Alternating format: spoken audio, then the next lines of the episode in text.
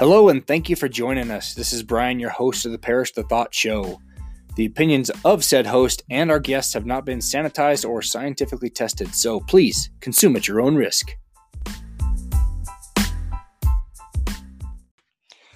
All right, ladies and gentlemen, and whoever else is listening, my guests today are Steve and Jolene Randall, longtime friends of me and my wife, and uh, they're here today because, um, well, first of all, welcome, welcome you too. Thank you for being here.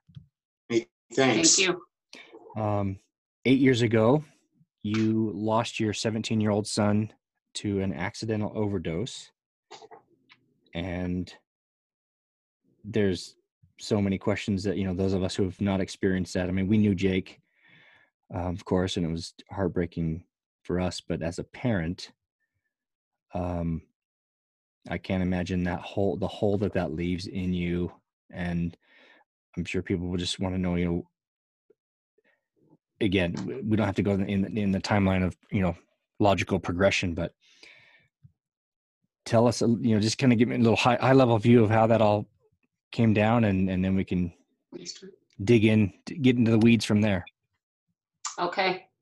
Um, I'll go ahead and start. And um, it, it was, it's still surreal. Um, I'd come home from work and, and uh, walk through the kitchen and I was a little bit, I was late. Um, I had to take care of some stuff in Salt Lake. Um, and I, what was interesting looking back, of course, um, those things that I took care of were things that absolutely needed to be taken care of before I wasn't going to be able to have the time to do so, which the next few hours took care of that I, I wouldn't have had. And so I uh, had felt an urgency to take care of some things. And then so I got home late. As I walked through the kitchen, I saw him laying on the couch. He had uh, remote control, the TV was on, remote control in one hand and phone in the other. And and he was asleep and so I thought, and I just didn't disturb him.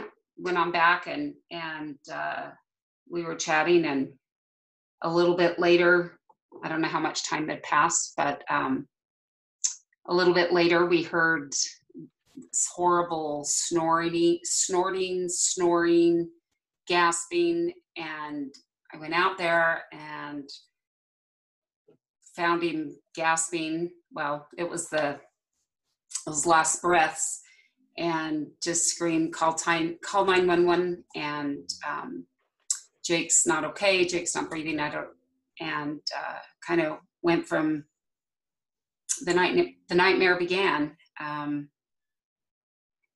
so at that point, um, we'd all gathered out. We were Steve was doing CPR and um, he had stopped breathing.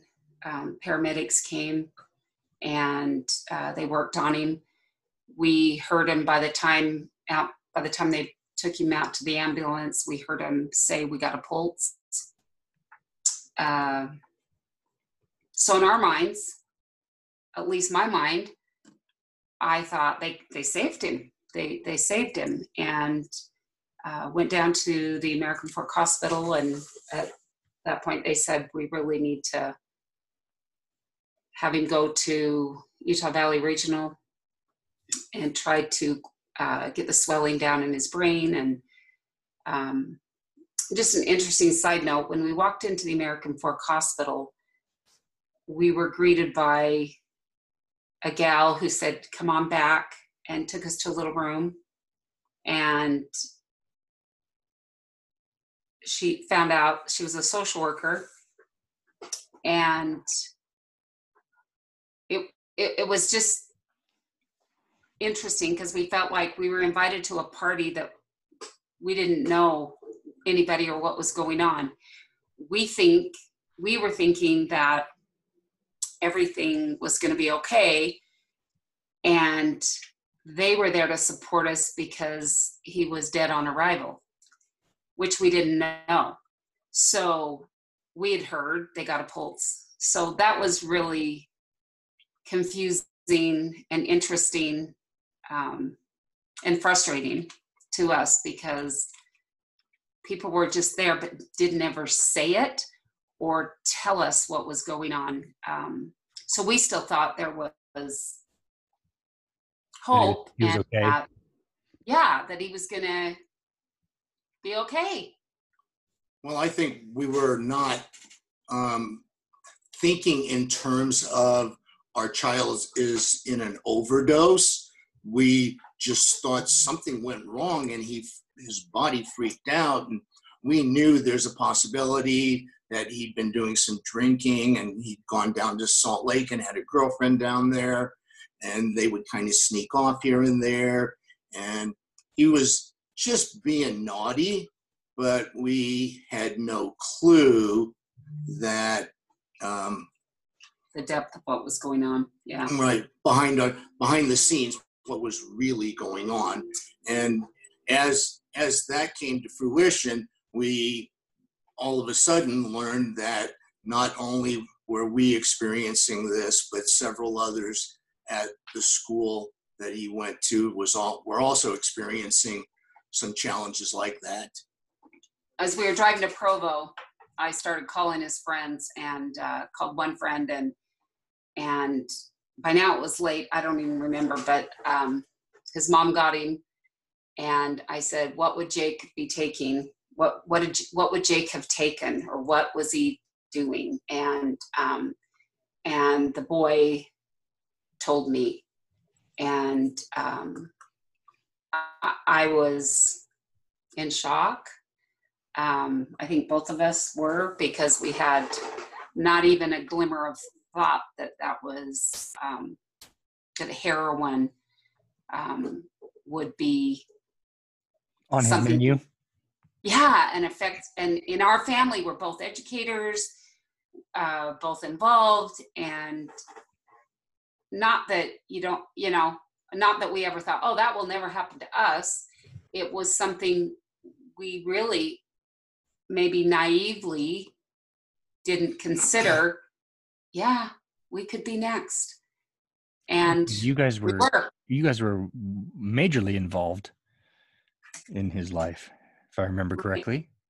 right you know he was he was wrestling at that time weightlifting planning on going on a mission. He'd already told us it was going to be to brazil and he had all these things. And so for us we were looking at it as it's kind of like going to the buffet before you go on your diet. He's being naughty and he's kind of listening to the wrong kids. But you know when you get caught shoplifting you don't freak out and think um, that um, he would be in a position where he's doing things that are not, you know, addictive and harmful for him. We had no idea. And personally, I grew up in Las Vegas, and I just the stories I've heard about heroin. I'm terrified of heroin, and uh, I would never dream that that would be something that could work its way into my home. so by the time we got to utah valley um, he was in the trauma unit and um, couple several long days were ahead um, we started by morning had some uh, we had great family support great friends support um, so we weren't alone there which was really really nice. Um, so basically they were waiting to see if his um, when they came in the morning i think is when they said yeah the brainstem he was without oxygen too long and brainstem and anyway it wasn't there wasn't the activity and they were doing several uh, tests and um, trying to bring his his body temperature to the correct temperature um, i don't remember at one point at one point was it in the i don't remember it was early hours or later in the day but um, when they started talking about um, uh, organ donation and that they had told us that there really wasn't any he he really was kind of already gone but they had to before they could declare him gone. Course, he was on all life support machines, so that was keeping him going, keeping his body going. But they said that the brainstem activity and wasn't happening, and so at that point we were um, talking about organ donation, and and uh, we knew that would be important to him.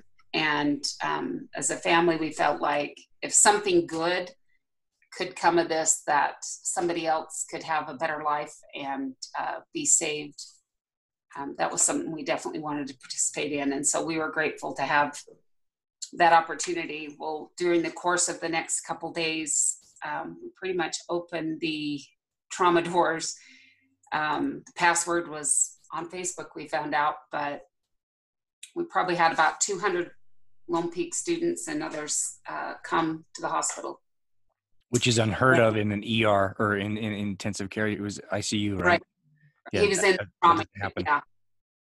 And they were really good about it. And of course, they didn't come all at once, but um, kids would have the password. They'd come in, and there'd be five, five or six or eight at a time.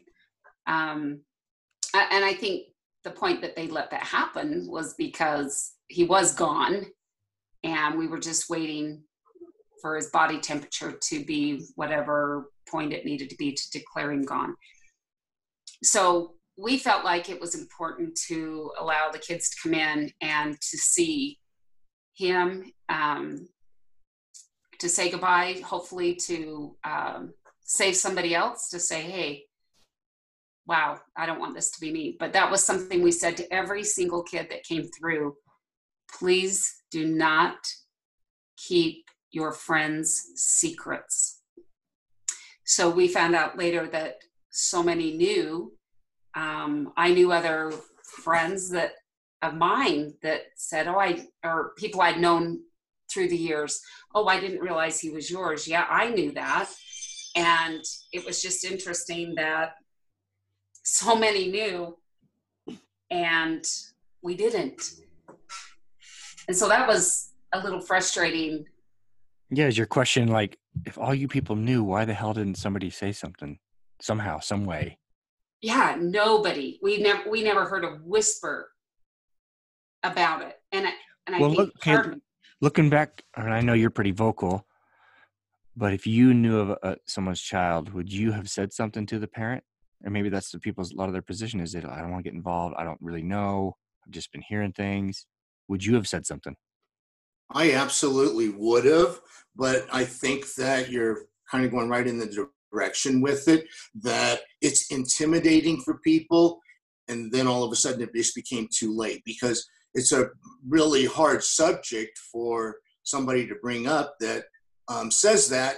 And I think the reason it is, is there's, um, as educators, we call them helicopter parents. And that is, if you go out and you say to somebody your kid's doing something wrong they like snap on you because their kid walks How on dare water you? Yeah, how dare you? and so most people can you hear me yes. yeah he's how dare you oh yes yes exactly how dare you and um, so i think that's what makes people apprehensive and you know where you can't wear a sign that says hey tell me anything about my kids but that's what we all really need to do um, and i think for people that are listening to this that that could have been a big difference. If somebody would have just said you don't know this but i do. Trust me this is going on.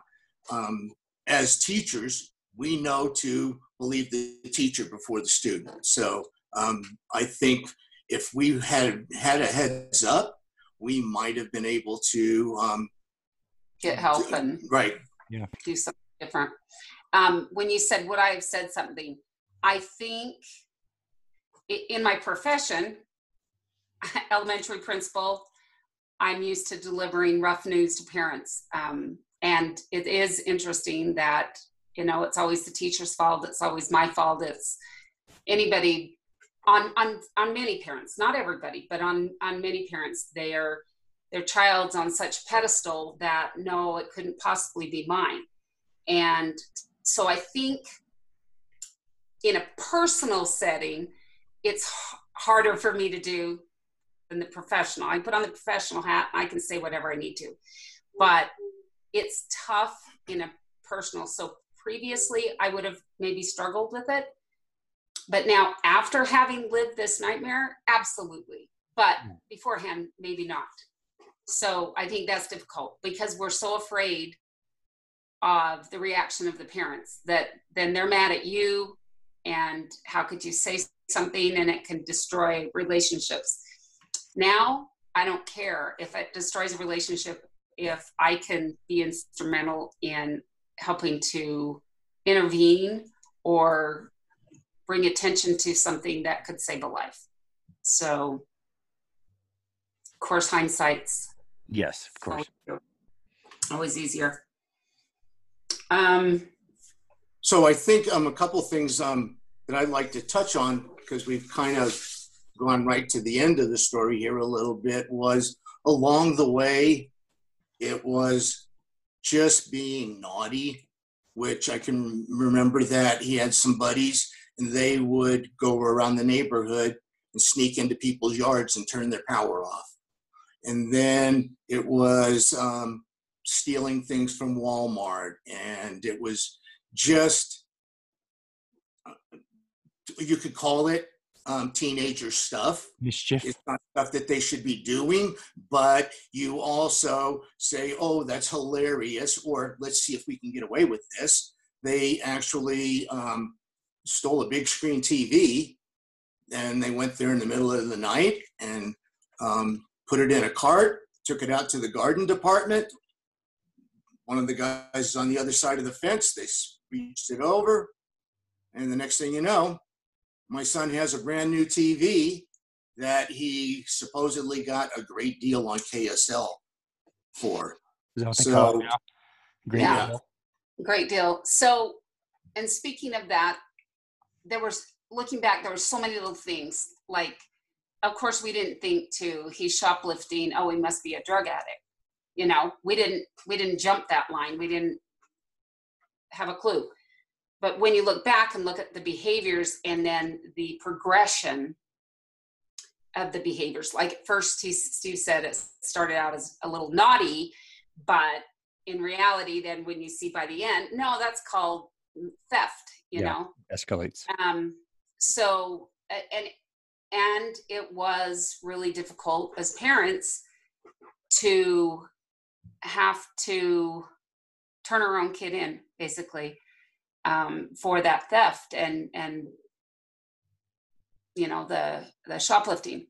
Um, the other thing we weren't aware of is he would um, his friend would come over and then somebody would come to the front door and i'm like hey what's going on and he's like oh i'm, I'm selling this for my friend uh, and we put it on facebook or ksl or whatever it's usually facebook. And somebody would come to the house to buy whatever these kids well they were earning money. And so things like that if for other parents if you start seeing um, a progression of behaviors a uh, other ways to earn quote work and earn money um, a need for all this money all of a sudden um, that's that's an indicator that there could be a, a, a bigger problem.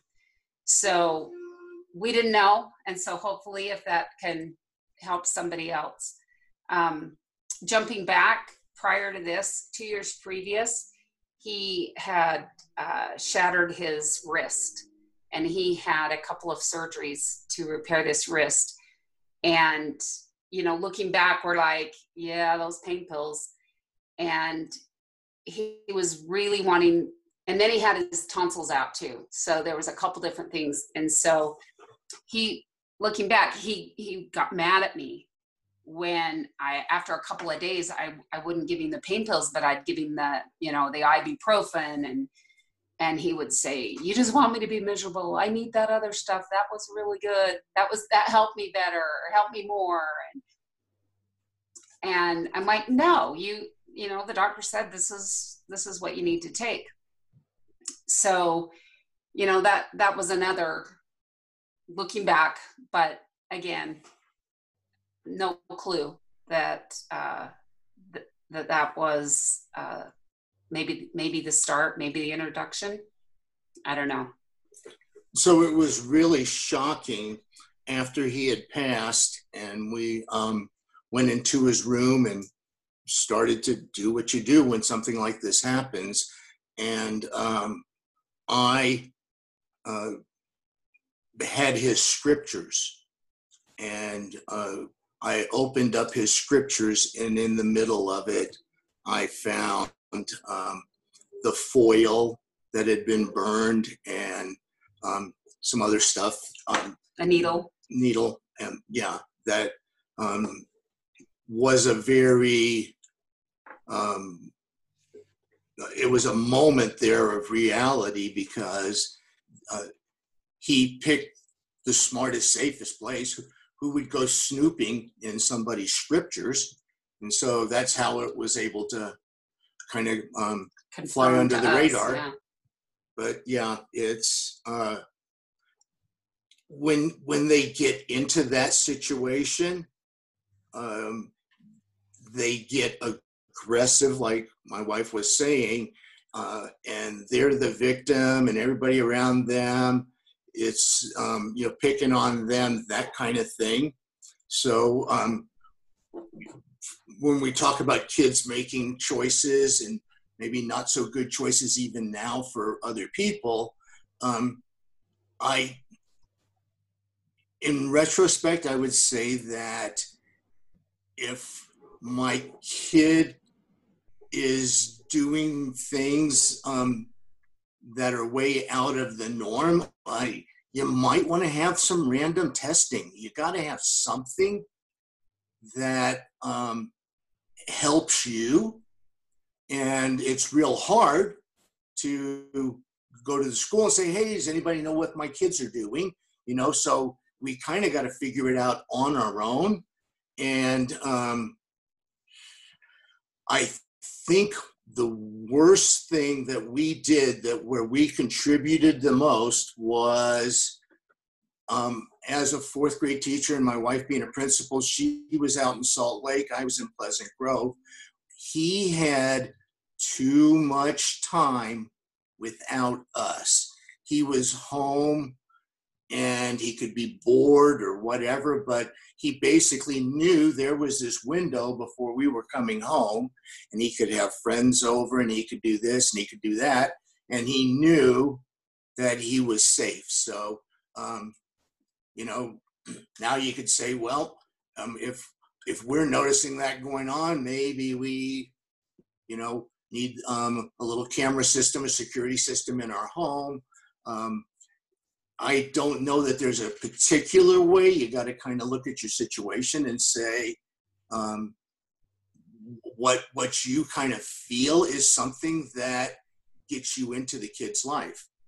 I would drive him every morning to seminary. I would talk with him and um, encourage him.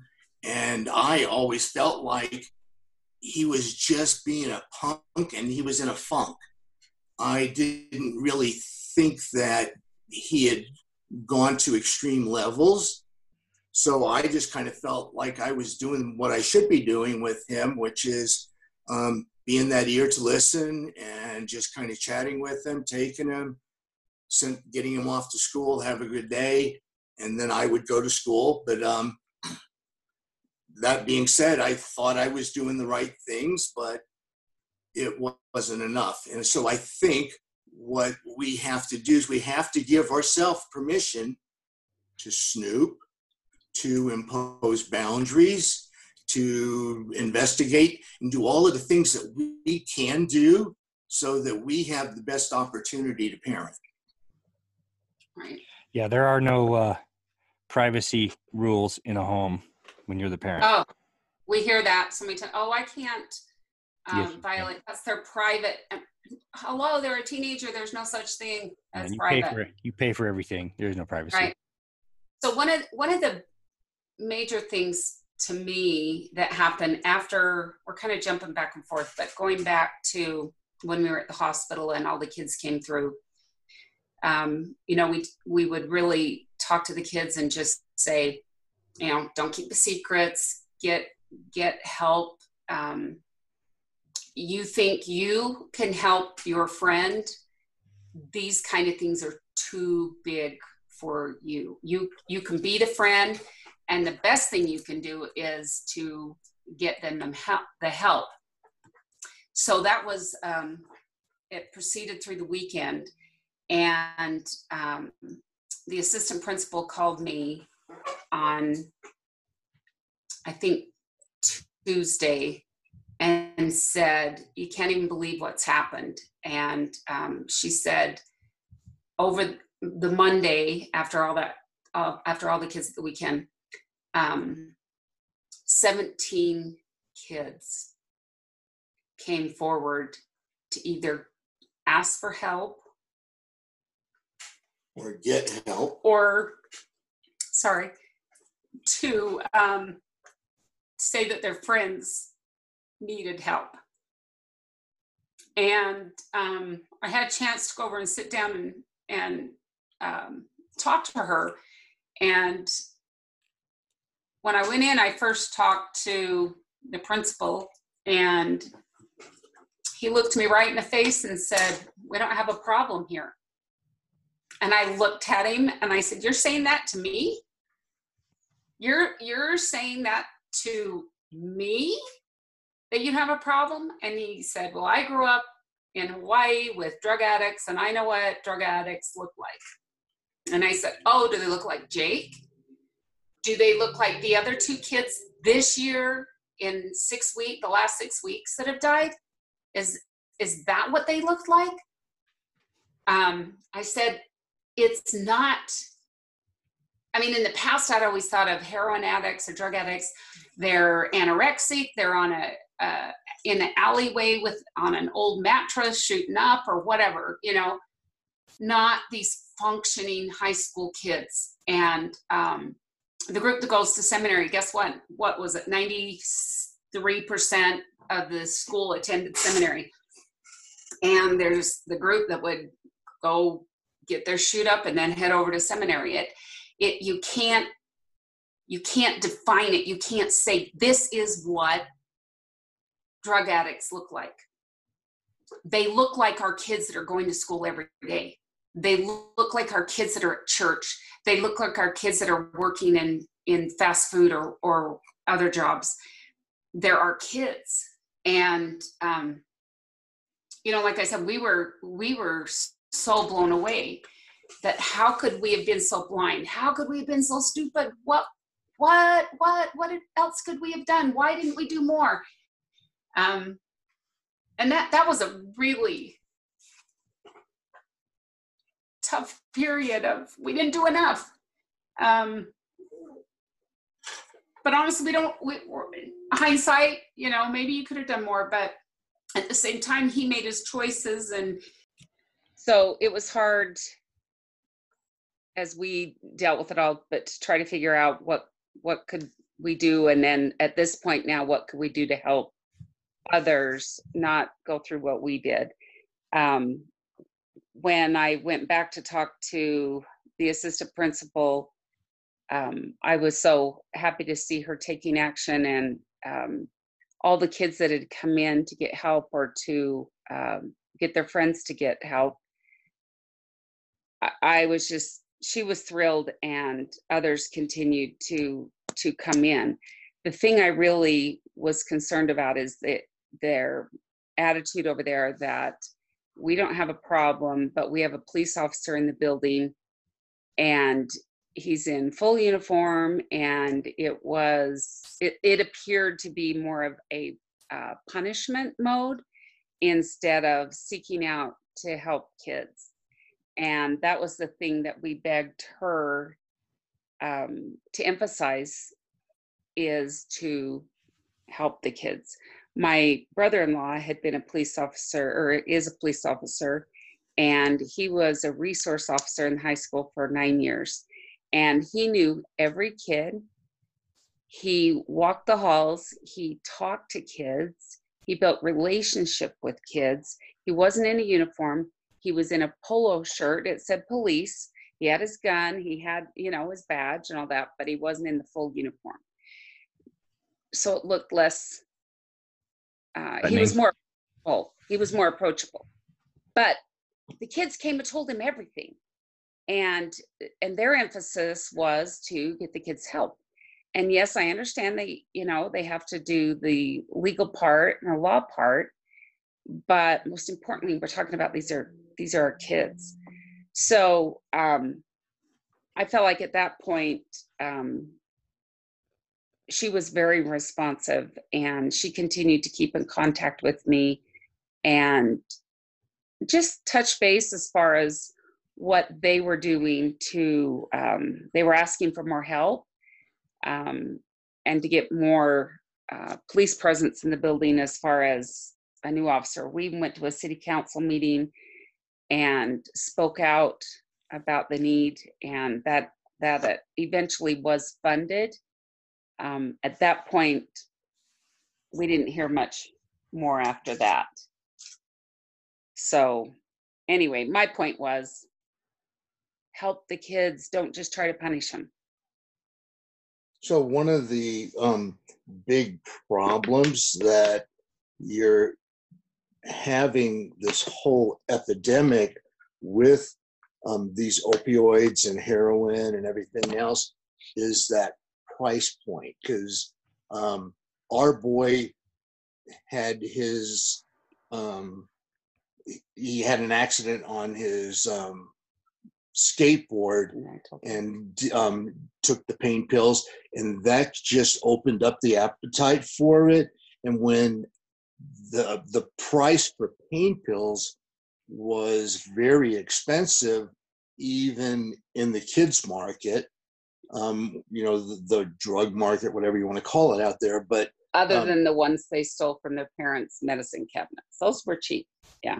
yeah, so um, heroin was the equivalent or even better and at a, a way lower price point. You're talking about ten dollars to um, be able to get high a couple times, and so um, the kids could afford that. So if you have a supply and you have that low price point like that, um, you know that there is a problem. Um, so the best we can hope for is to try to manage it as effectively as possible and keep it out of the school as much as possible. But um, I think that was a real big deal there that um, it's so readily available. So we were asked to come and talk to a youth group um, in somebody's home and uh, share share our story. And they were kids from the school. And we asked the kids how many of you know that if you wanted to get stuff who you would go to and who where it was available? How many of you in the room? Every single one of them oh except one kid who was a homeschool kid. Every single one of them raised their hand and the parents in the room their mouths dropped some of them they were shocked that their kids even knew somebody. And and that was an eye opener and and i think that's an indication too of our community.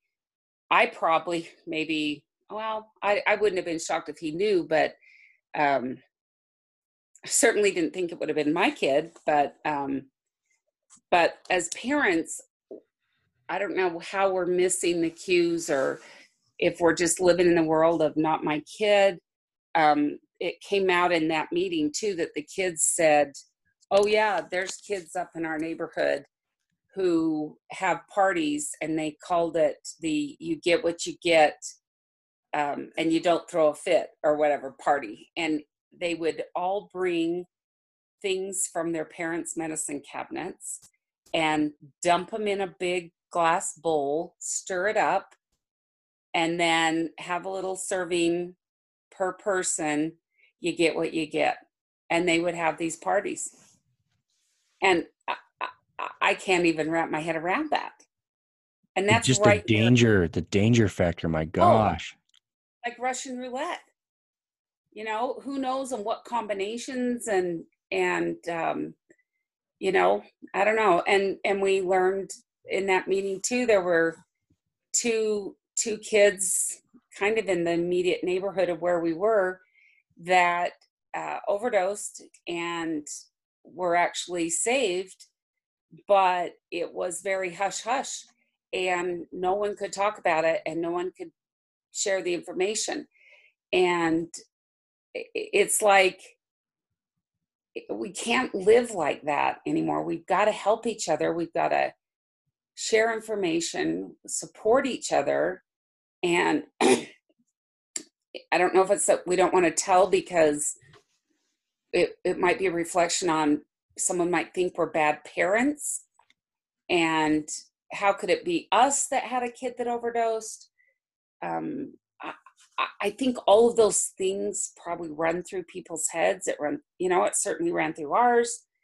Um, but we got to help each other and we can't be afraid to talk about it when people heard about it and we were on the news and they would say, "Oh yeah, Lone Peak. Oh yeah, I I worked in Salt Lake," and people up there would say, "Oh yeah, every my kids always tell us how bad the drug problem is at Lone Peak," and I'm like, "What? You got to be kidding me! I had no idea." Yeah, and, and you're right there. So, yeah, it and and I don't know that it's still talked about. So along those lines, when she's saying that as parents we need to work together, you know, there's that saying, "It takes a village to raise a kid," and in this instance, it's really true.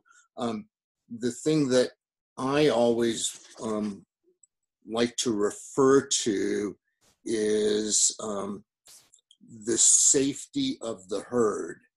Um, I like to watch uh, National Geographic and nature films, and you'll see that the predator singles out the one that does not loner.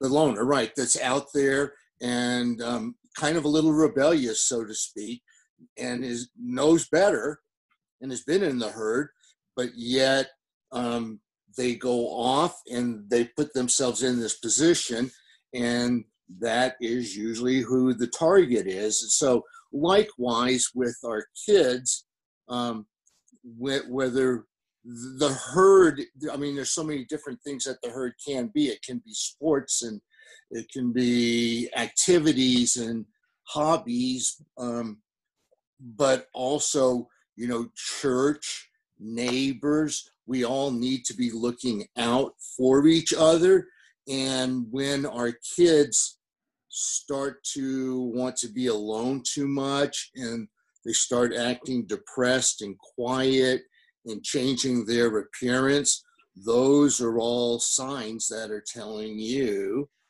that something's um, going on. Something's going on, yeah. Right, and so so we have to be able to um, step out of our natural thing, which is that only happens to other people. I live with this kid. This, oh, he's not doing that because every day people are dying um, in huge numbers from these drugs. And here we are eight years later. In our case, it's uh, only gotten worse. And so we have to um, incorporate some strategies if we start to see those behaviors that says um, i want to give my child some autonomy and independence but on the same token it can't come at the expense of knowing this epidemic is out there and um, accessible to my child and I'm going to just deny it because it isn't obvious to me. I, you know, um, these days there's so much technology available to both kids and parents. You can know where your kid is all day, and there are things that need to be monitored. Otherwise, um, you're you're going to find yourself on that slippery slope. So let me talk a little bit about just the pure losing of a child from a parent's perspective. I try to imagine any one of my children gone and I it it tears it just I, I can't even think about functioning. How how did you guys go on after that happened? I mean, what kept you going? I mean, tell me tell me as much as you want to share what that was like and then how it's like today. So I I think in our case, our blessing was spiritual. That became a spiritual experience for us because it was all we had. That was our core. So um, for me, it was a chance to draw closer to God. And um, it was a chance to allow Him into my life. And I felt like in a different way than I was normally used to, but I felt like the people that came, the things that were said, the things that were done, um, and there were just so many tender mercies. And I'll let my wife share a few of those. But um, uh, for us, the way that we got through it more than anything was spiritual.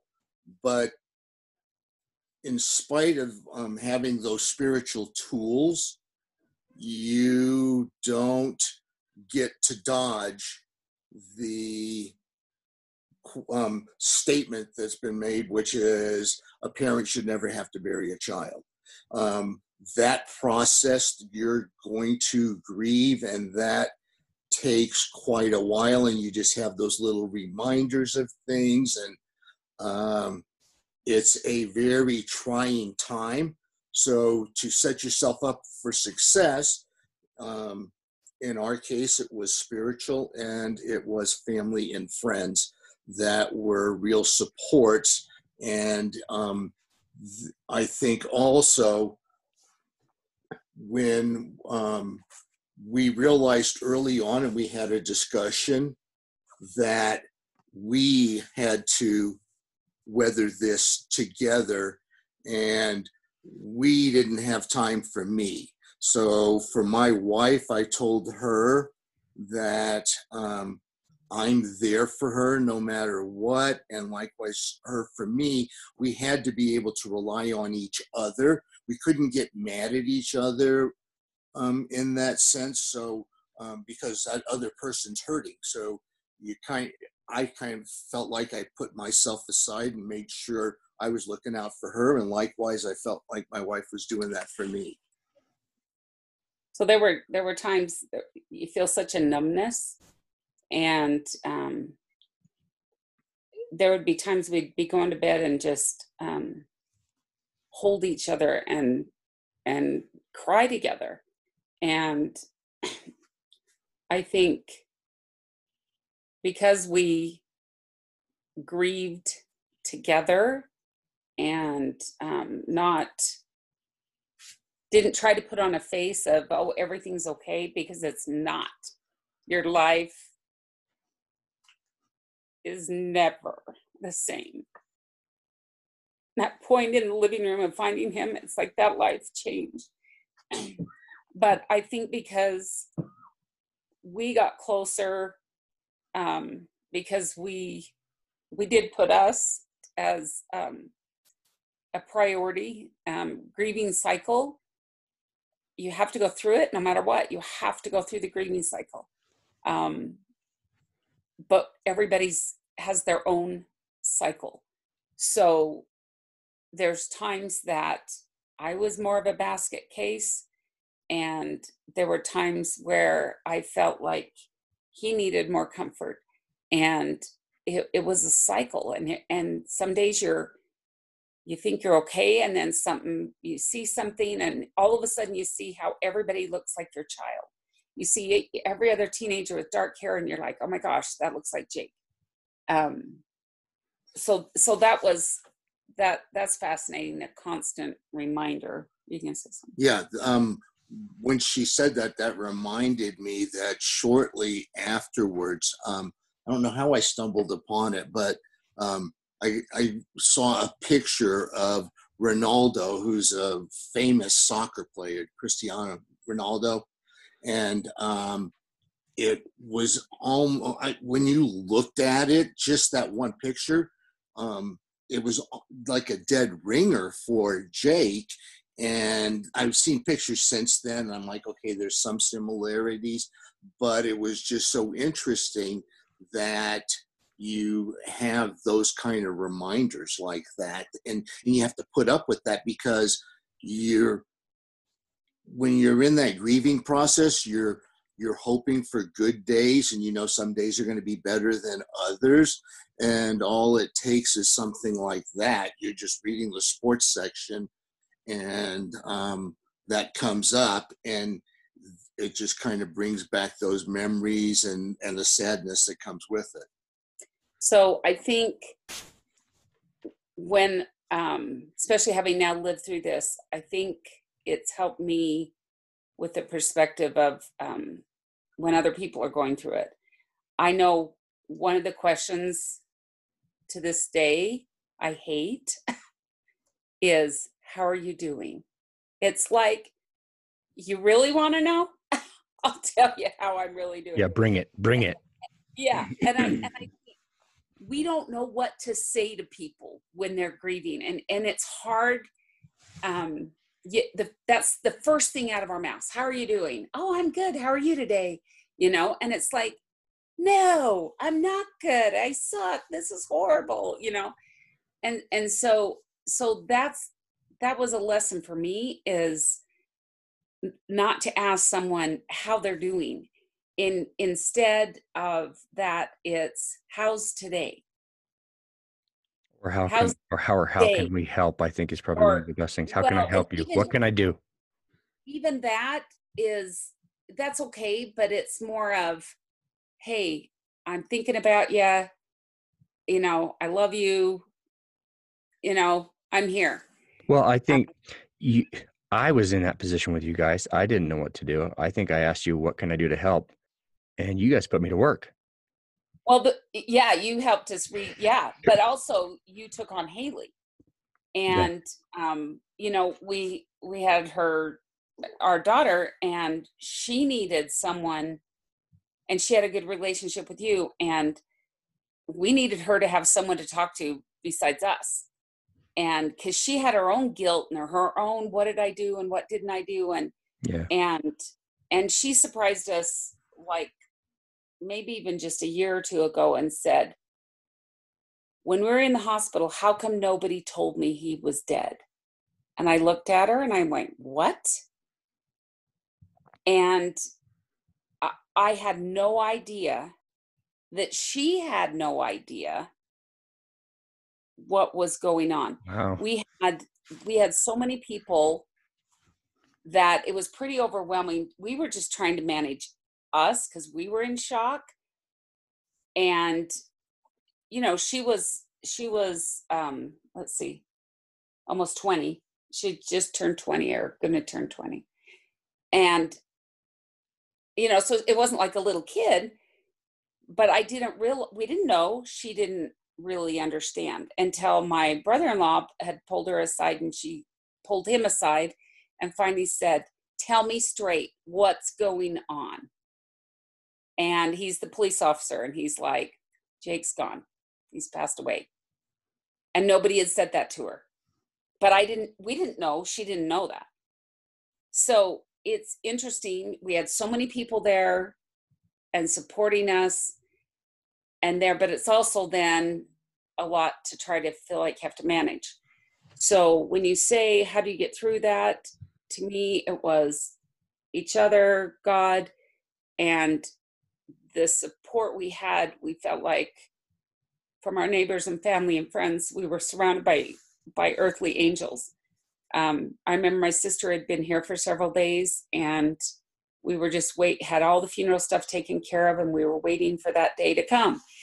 And my sister says, Well, do you want I do you want me to go ahead and I can go ahead and go home and then come back for the funeral? What do you need? And I just stared at her and I remember saying, Okay.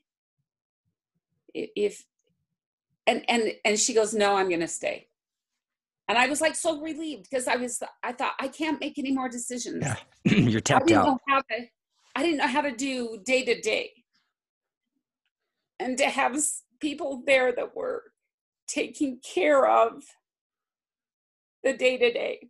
We always joke about in the you know the Mormons taking food because somebody died or the funeral or taking you know and, and like that's how we respond. It's a real thing. It's a real thing. And guess what? I found out, holy cow, that was such a blessing. I had no idea that that was actually a blessing, not just a nice thing to do, but like you can't process, you can't think. And I had, we had Addie, we had little kids, we had people here. I'm like, I couldn't have thought, and I love to feed people, but I wasn't in a position to be able to do it and I couldn't even think it. I, I didn't know how to process it. It was like I I'd gone brain dead. I didn't know how to cook. I didn't I couldn't do it. And so to have other people taking care of those needs, it it's a weird thing, but it was such a blessing. Um, that was just one example. But So you're right. You stepped in.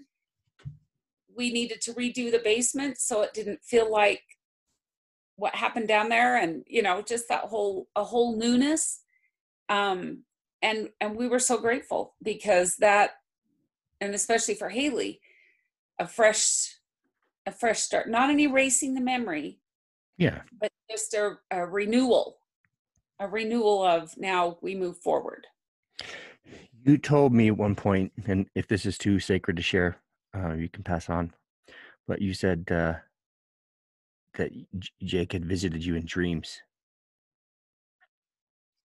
yeah we all had which I thought was like, wow, what a blessing that is. I Yeah. had, I I had um, uh, like almost immediately.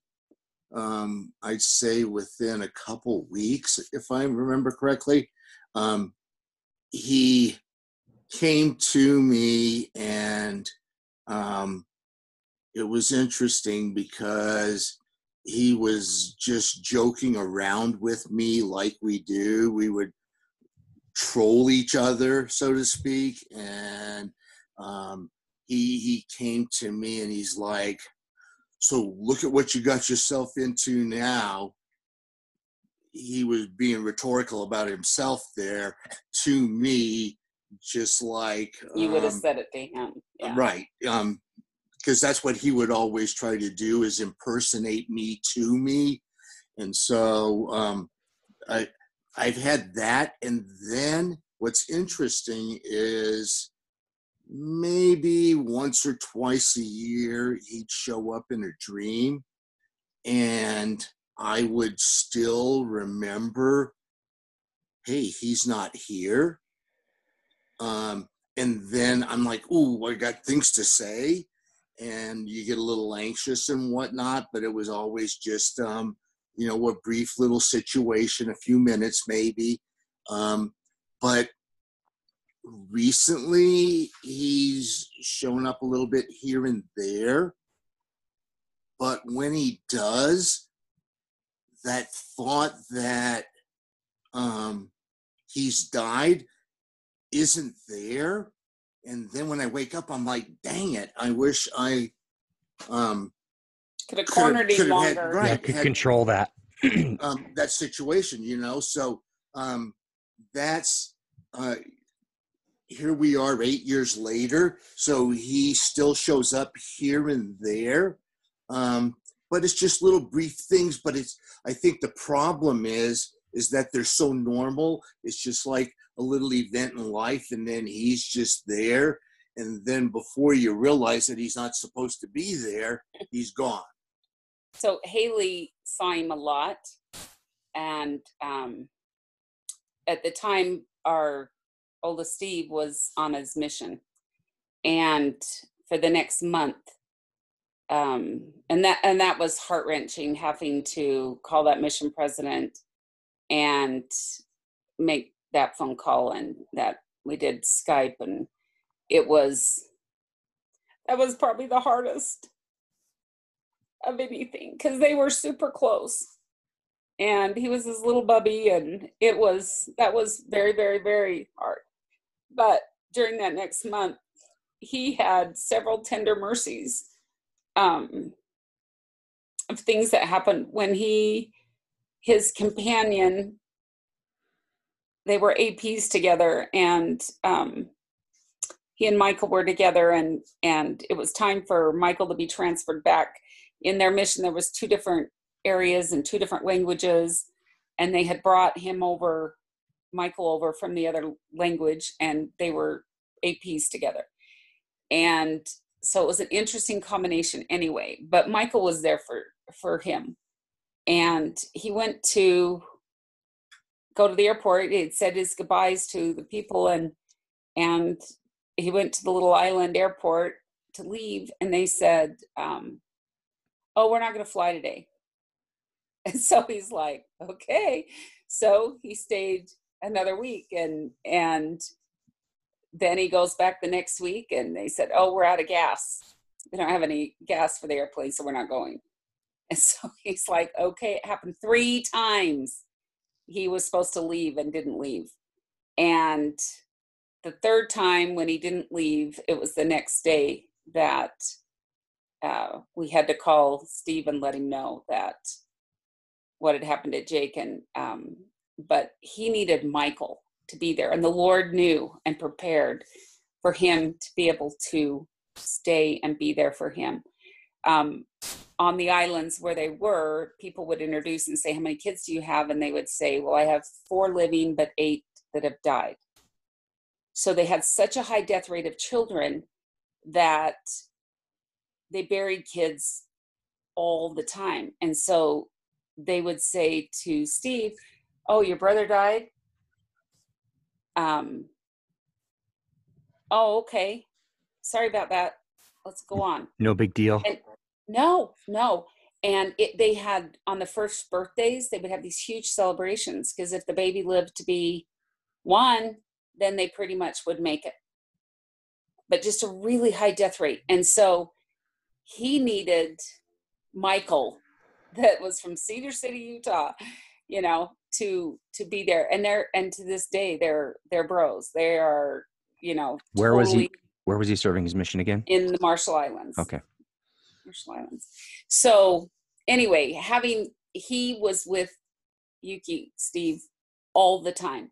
He would say oh yeah jake's been with me. And and we're like you know what? You're doing his mission prep. You're training him you know? So they were there for each other. He was training him and he was there for his brother. And so the next two weeks to a month about he was he was in the marshall islands. Um, the other one is addie was seven turning eight and um, he would come in. And addie oh, is for those that don't know addie is jake's nephew correct? Nephew, right. And he was living with us at the time. And he would come in out of his room and and say um, oh jake jake was in there with me or jake was here. And no big deal. And he wasn't scared. It was comforting. It was yeah jake came and saw me. And um, in fact i remember your family was over one time and remember that your boy came matthew came running up from downstairs and said was scared and came to you and said he saw that dead kid or something the kid that had died do you remember that i don't and, remember that yeah and you we had our family picture there and you said, Well, who was it? And he said, That kid right there. And he pointed to Jake in the family picture. So he and Atticus were downstairs playing, and Jake came down and was watching them play or whatever, or there when sitting they were playing, and sitting in the chair, or whatever. And Matthew c is scared Matthew. He ran up, and Addie, I asked Addie about it, and he goes, "Oh yeah, it was Jake." So oh so that was fascinating to me and so i'll be honest i was a little bit ticked. I'm like wait a minute. Where's my turn? Where's my turn? This isn't fair. Every he's seeing everybody. I'm the mom and it's me what? And and i was a little bit frustrated you know and i know you're not you know it it happens when it needs to happen. And talking it through with some friends you know it's like maybe you don't need that. And i'm like well yes i do. Well then i'm like well maybe i really don't need it but i want it you know? Yeah. uh, and then it was the following october um, Steve's best friend from Las Vegas called me and said, or messaged me and said, um, I need to share a message with you. And he'd been listening to General Conference and felt Jake um, and and asking him to deliver a message to me. And he was kind of he was it was Saturday afternoon. He was kind of doing stuff and listening to conference and had the thought and was busy and listening and multitasking and and he didn't take action. And he said the next day i was sitting there listening contemplating and the message came again. You need to tell mom this. And so he says so i'm writing it now. So he sent me the message of what he's what he felt like he got from jake was um that he loved us and he was sorry. Um, he had a choice to come back, um, that he was happy, um, and then he missed his family and he and he loved us, and um, that hit me so hard that I was like, okay, that's my message. I'm I'm good, and and I was. That was very meaningful and very very helpful. And it was still interesting to me like why didn't you just tell me that? And i thought well maybe i wouldn't have slowed down enough or listened enough or you know to get the message. And um, so it had to come a different way but i was grateful for that. And then after that point i think i relaxed a little bit and um, and then i've had several dreams since that i had one probably a month or two after that happened where he he came and was there at the side of my bed and and um, I was able to touch his cheek and and just know that he was he was okay. So, So so another thing I um, would like to share. Um, I'd like to say I'm a pretty good guy, and um, uh, I've got a positive attitude. Um, but I've had a couple things in life that are not fair, and one of the other ones would be the um, demise of a marriage, and so I was the unwilling participant in my divorce and um, actually went through that divorce twice. And I can say that the divorce is like a death of the relationship, so to speak. Now, if you're on the wrong end of the relationship and you're um, being abused in whatever way or so, you may not um, feel that but I think when you have an unwilling person that says we should work harder or um, this relationship is meaningful to, and then the relationship has to die. Um, uh, I just remember that that um, the divorce had happened before uh, Jake passed, but the despair was eerily similar. Um, you um, get sort of taken over, and it just, um, for the first few months, uh, it's highs and lows, good days and bad days. Um, but uh, having experienced both of those, um, there's um, that's something that for the people that maybe have had their heart broken that way and um, had that happen and you know the um, for whatever reason you're driving down the street and the next thing you know you're crying and all the connections you make to your past relationship.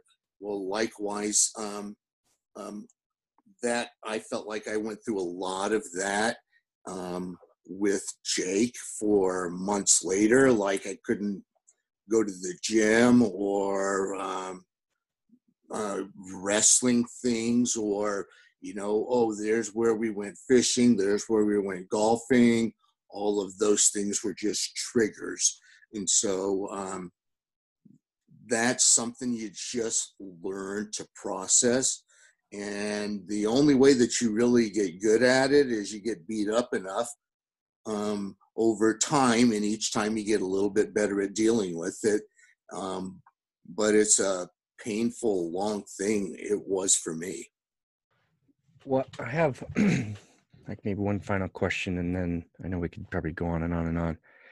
Um, maybe two final questions. So it's eight years. It's eight years past, um, and you may have touched on this. What's the struggle like, if at all? I don't know. Um, what's it like now? And then uh, final question after that is, you know, what do you want? What do you want people to know? You know, or maybe a question I haven't asked, but what do you want people to know? You know, something that a parting thought that they can leave with and maybe do something with. I think now, um, you know, we still have moments here and there, but they're but it's less. And I think now when we when we see things or we're doing things as a family or we see the little grandkids coming along, it's more um oh dang, Jake would have loved this. Excuse me. We tried to go on um, for wings. He loved wings and usually on his birthday we go have wings and we talk about him and laugh and and it's usually laughing and all the silly ridiculous things he used to say and his little isms and um, he was he was so witty. Uh, i was always Oh. impressed and you know some days i wanted to smack him but right he was so he had to be really smart to be that witty and i was right. I was just he always like wow dude. stuff yeah.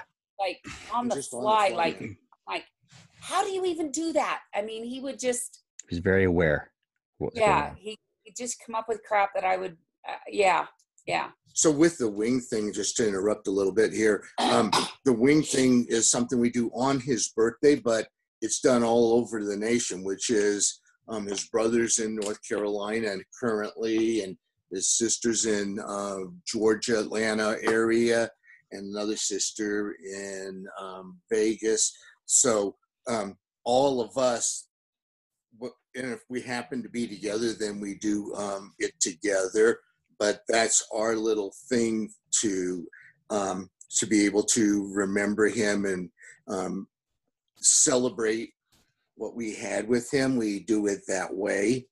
Um, likewise, uh, every year we just went up uh, this weekend and visited his gravesite up in uh, Logan, Utah, and um, we put our flowers there. And I just always take a little time to clean his area and reflect and just kind of remember things. But um, I think now the way that I don't feel as strong emotions as I did in the past is I try to live my life so that Jake gets to um, see that um, that event didn't ruin me or um, rob me.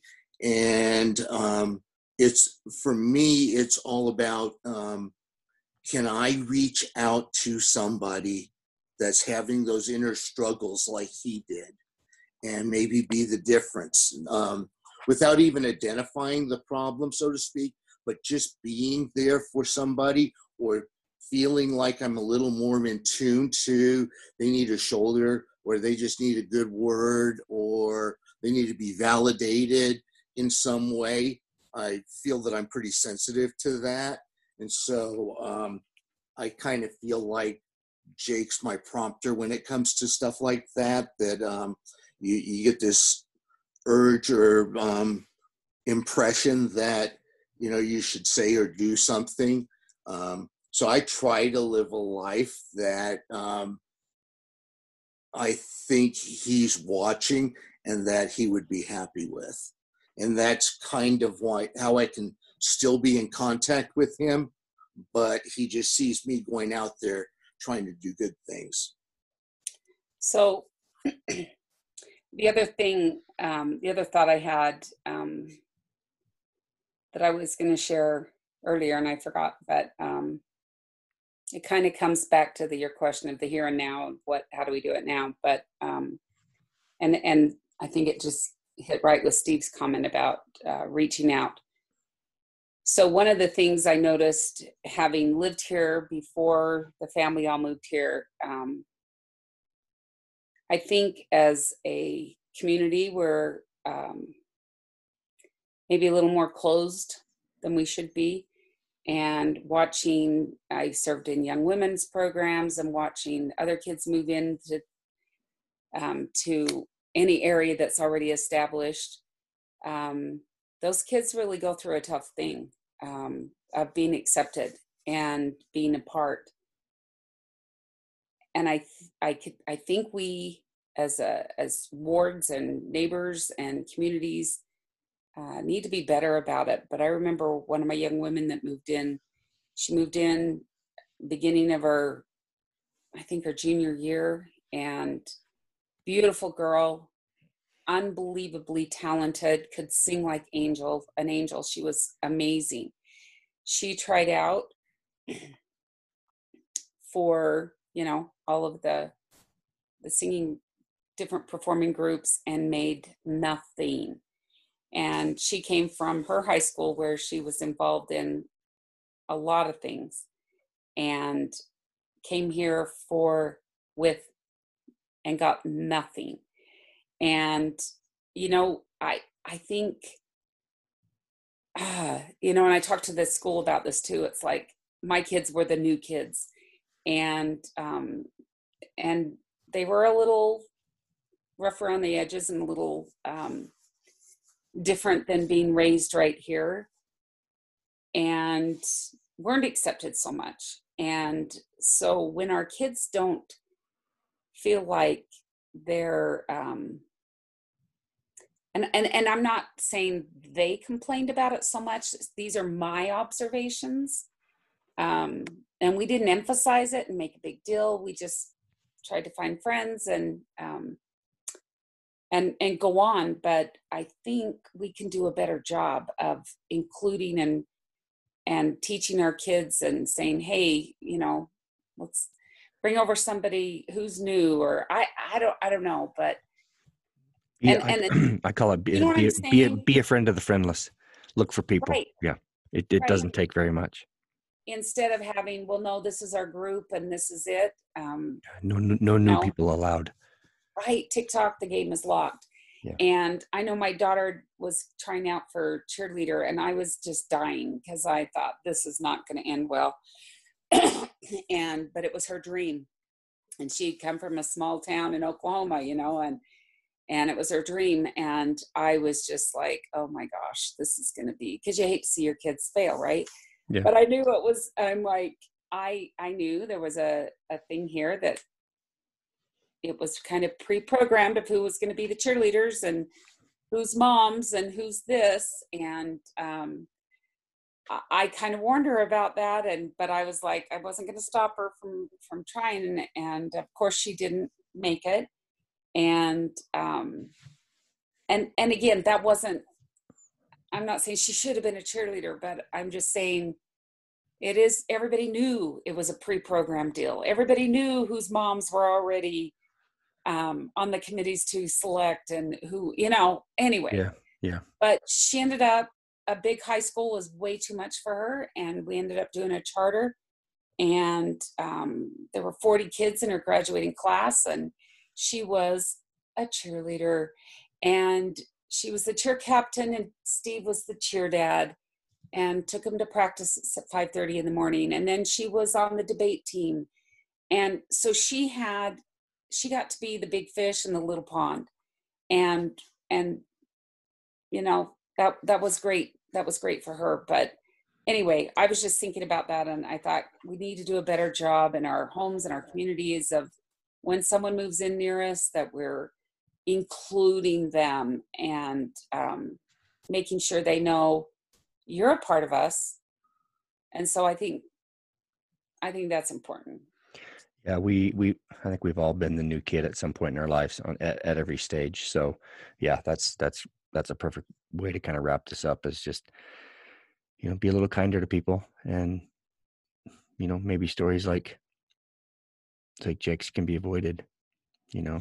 It, yeah the other the other thing that has brought us um, some peace and happiness is when we've had some of jake's friends that have um, Made changes. made changes in their life and and i was at a, a shower a wedding shower for one of the really good friends since fifth grade and um, she said she was introducing everyone and she said she introduced me and she said um, her son was my fiance's best friend and because of him he went on a mission. He made changes in his life and now i get to have him now and have a temple marriage. And i didn't know that. I mean i knew this kid went on a mission and was doing great but i didn't know that that kid was getting into some deep water. Um anyway so so we've had several that have said um you know jake was my my saving platform. Yeah that's when i went whoa i've got to do something different. And anyway so we that's that's what's brought us peace. If we've had two two letters from recipients of kidneys of his kidneys and um, i know his liver was donated too and then we've had kids that have come forward and said jake jake helped me change my life so for all the crap that happened, our prayer and hope was that something good could come of it. So another thing along that line, when she's talking about that, when we're talking about um, uh, maybe some uh, other consequences as a result of it, um, one of the girls that was going to the funeral on the way to the funeral was involved in a car accident and had a traumatic brain injury and her whole life eh, she had this promising life set up for her and it certainly took um, the the course was altered and she's out and functioning and everything today. You're very She's well of made it. her. You know Yes. her. So um, that situation was uh, a consequence of this big problem, even though she was nowhere near that problem. And so, uh, you know, her life is different. And then we know some of Jake's friends um, that their eyes were opened and their life is different. And now that we look at them in their situations and see them in happy and healthy situations and know that they were Jake's buddies and they were all on this road that didn't lead to there, um, at least that offers um, some kind of a um, consolation for what we've gone through to see that um, there's some good that came out of it. And then I think to kind of wrap it all up, um, back in the day, um, mom used to say, wait till dad gets home. And uh, the, the makeup of the house was mom was the nurturer and dad was the enforcement. And I think when we talk about what this whole experience and the things my wife was touching on, we need to have nurturers as well as enforcement if we're going to be able so so it's going to take that team effort. You know you got to have people there that are supporting the kids but on the same token you can't just idolize the kids and poor poor buddy hey um, what can we do? Um, there needs to be the dad side of the deal too that says we've got laws we've got rules and if we're not doing both of those things um, just one done in excess is probably too much and pushes kids away. I think you got to have that balance so that um, the kids can feel appreciated and still respect the rules. Perfect ending. Um, I want to thank you guys so much for sharing this. Um, you know, shiny moments, warts, ugly moments, and all. It's I think it's very valuable that you know people hear this, and and so I really appreciate both your time uh, for coming You're on today. Yeah, and um, I think I'm speaking for my wife. She doesn't know what I'm about to say, which is always scary for her. Right. But um, anybody out there that wants to get a hold of us and needs to process or whatnot, that's experienced or got questions, um, you know, because you're in the middle of what we were in, um, we're always there as far as that's concerned to to have an ear to give advice um, and share experiences with. So, Yeah, how can Um, how can people reach out to you? well, they could reach out to you, and you're the connection to us. You know, so you can get us both together. Yeah, Okay, that would be Yeah. Well, and also our email, your email. You know, or you Yeah. or on Facebook. We're both on Facebook too. Yeah. That's I'll put, I'll put all your links in the in the show notes. Okay. So awesome. All This- right. this has been Thanks, great. Brian. Uh, you're welcome, you later. guys. Thank you. all right. Bye bye.